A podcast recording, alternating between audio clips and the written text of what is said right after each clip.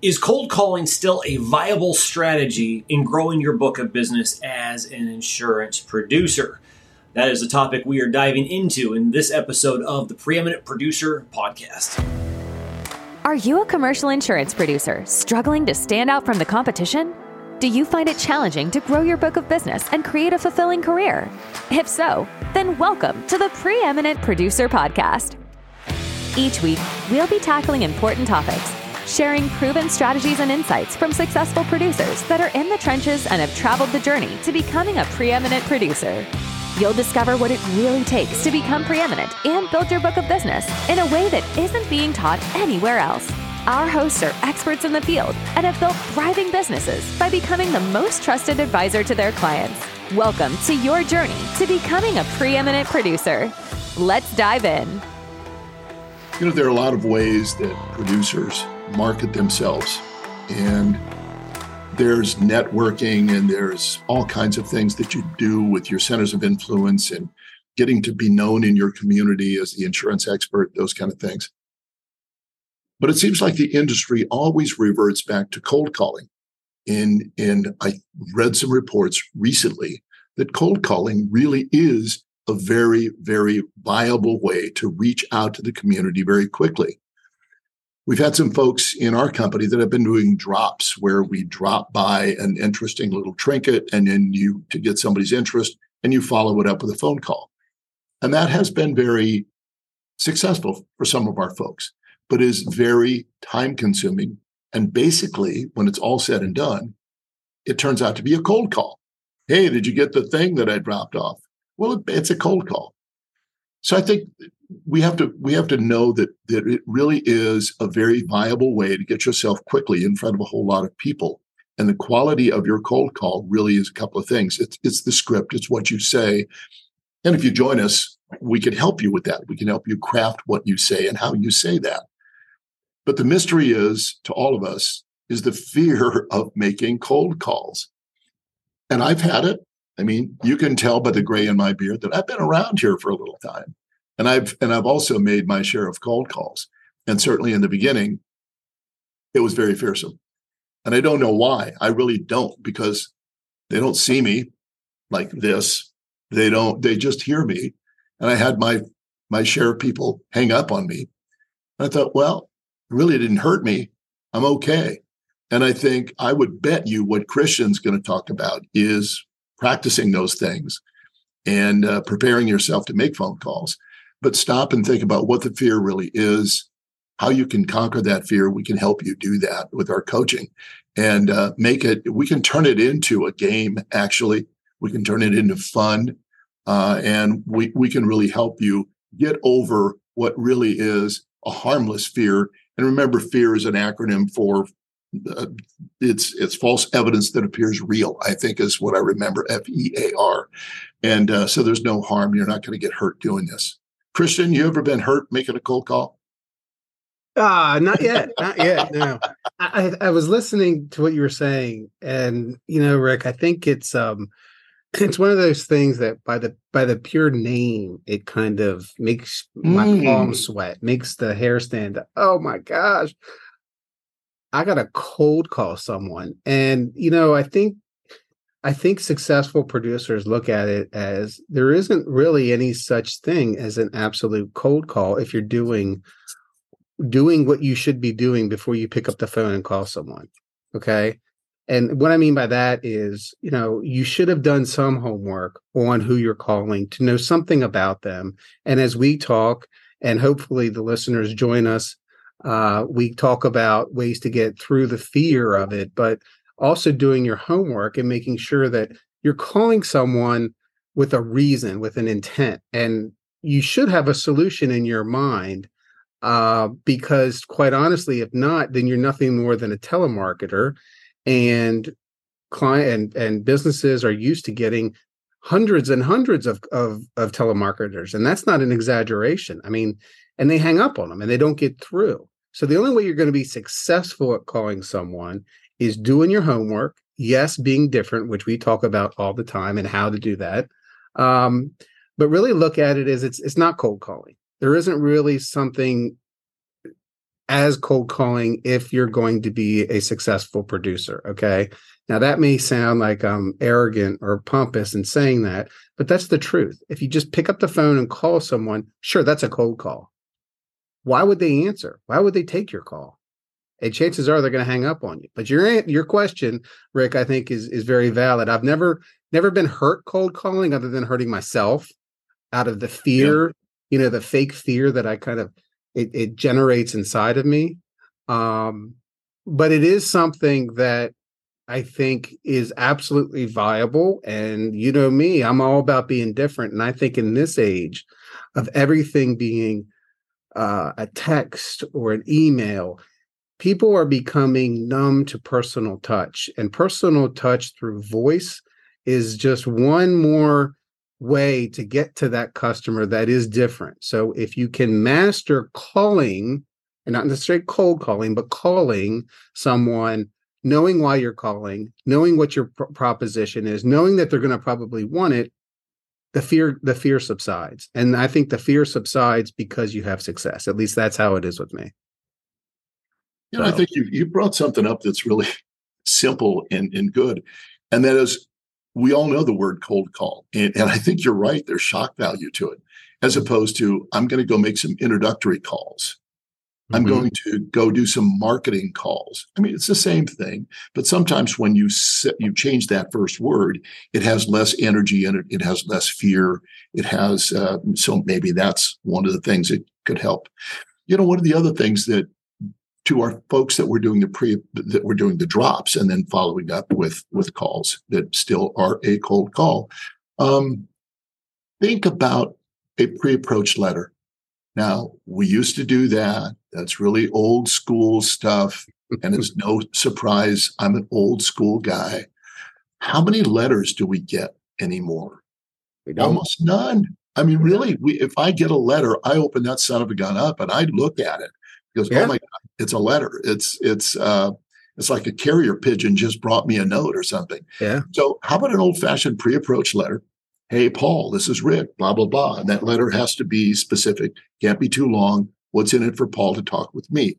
And then I call it up. It's not quite as cold. It's a introduction call, a marketing call. Paul, this is Rick. Sent you a letter the other day. Do you remember getting it? Mm-hmm. However, you, and then we can help you with that as well. And I think it might warm it up a little bit, and mm-hmm. especially mm-hmm. if you put something a little bit unique in the letter. Um, and let's let for whatever the price of a first class stamp is now, I buy the forever stamps and I don't even know what it is, but let's let Uncle Sam deliver that first call for us for less than a buck. Mm-hmm. And uh, that's a deal. I mean, I'll, I'll, if I can send something to Alaska for less than a buck and they get it a couple of days later, I'm all over that kind of thing. So yeah. we can do it right here in our community and deliver it, put it right in their mailbox. The man or the woman's going to open it up. Go, oh my God, a letter. Yeah. What do you think? Yeah. You know, Rick, some of those old school tactics or ways of approaching people are uh, really have in today's world a, a, a value that's being lost. And, you know, that's fine for others, but that's not fine for someone who wants to be that preeminent producer. It's about connecting to that prospect and getting that connection. We talk about all the time ways to really enhance that uh, putting your arms around your client so to speak and keeping the competitors away so you know kind of like warren buffett you know his thing is you know he, he does what people the opposite of what a lot of people do and what you're talking about is something that a lot of people used to do and they used to get inundated with mail and get oh blah blah it ends up in the circular can you're right now you just get a few pieces of mail and I find myself being more intrigued about it and opening it up. And if someone did that and then called and said, Hey, yeah, I dropped you off that letter, that's an icebreaker too. You know, mm-hmm. again, it really is. You know, it's funny, cold calling and ice breaking. Like it's some like, oh my gosh, it's a fear, got to be away, you know, stay away from the person.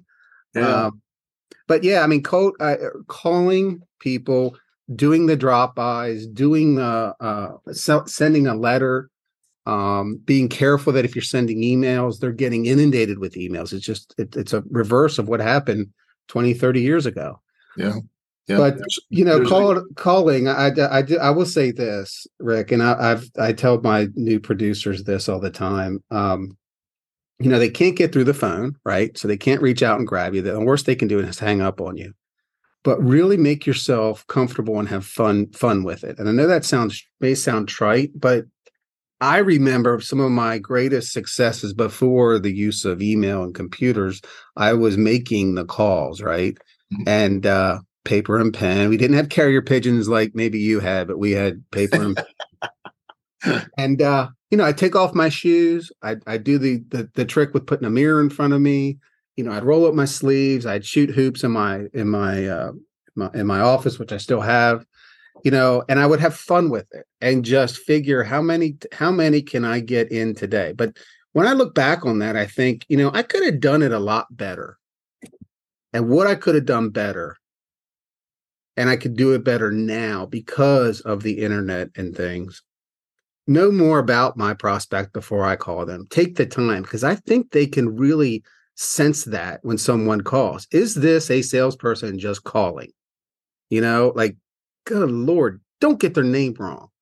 Don't get their name yeah. wrong. Don't call them, you know, Rack when their name is Rick. You know, I mean, it's just it's right. that kind of thing. And and yeah. um, if you don't know how to pronounce their name, you can always call. I did this and I would intentionally mess it up when I talk to the receptionist and say, I just, I don't want to make a fool of myself.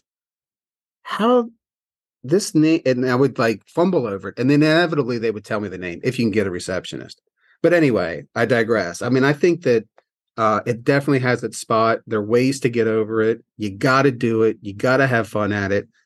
Do your homework and absolutely, Rick, practice it absolutely practice it. That's why I like having the mirror in front of me when I started because I could practice. I could practice my own facial uh uh uh you know how it was was I was I smiling? Was I just angry? My gosh people can hear that through your voice. So practice practice practice and then go. Yeah I received a cold call from a guy a couple of years ago. I didn't even know what he was pitching and whatever he was pitching we weren't a market for it we weren't a buyer for it but at the end there was just a lot of silence. He asked me a question, and my response was, Damn, you are good at this. And he laughed. He said, I am really good at this. It sounded like somebody I had known for five years. And I said, and it was not a, he was not a young guy. And right. he said, not only am I good at this, I have fun at this. And I said, well, you're darn good. I know the first time I did a podcast, I, I had, um, I was podcasting to this guy right here. He was. What is um, that? What's that? What is that? That is a fox, and I had a very large client um, with a similar name, and so I set him down in front of me, and and I was I was podcasting to Mr. Fox. I guess I got this because I went into a radio station back when we had AM radio stations. And I was a young kid and I was taking a tour of the, the radio station. And here's the disc jockey on there telling about the Doobie Brothers, you know. And and I see this little guy, this little figurine in front of the guy. And so when the song went on, we were allowed to go into the DJ booth and there it was. And I said, What is that? He said, That's who I'm talking to. Because I oh, can't oh, that's cool.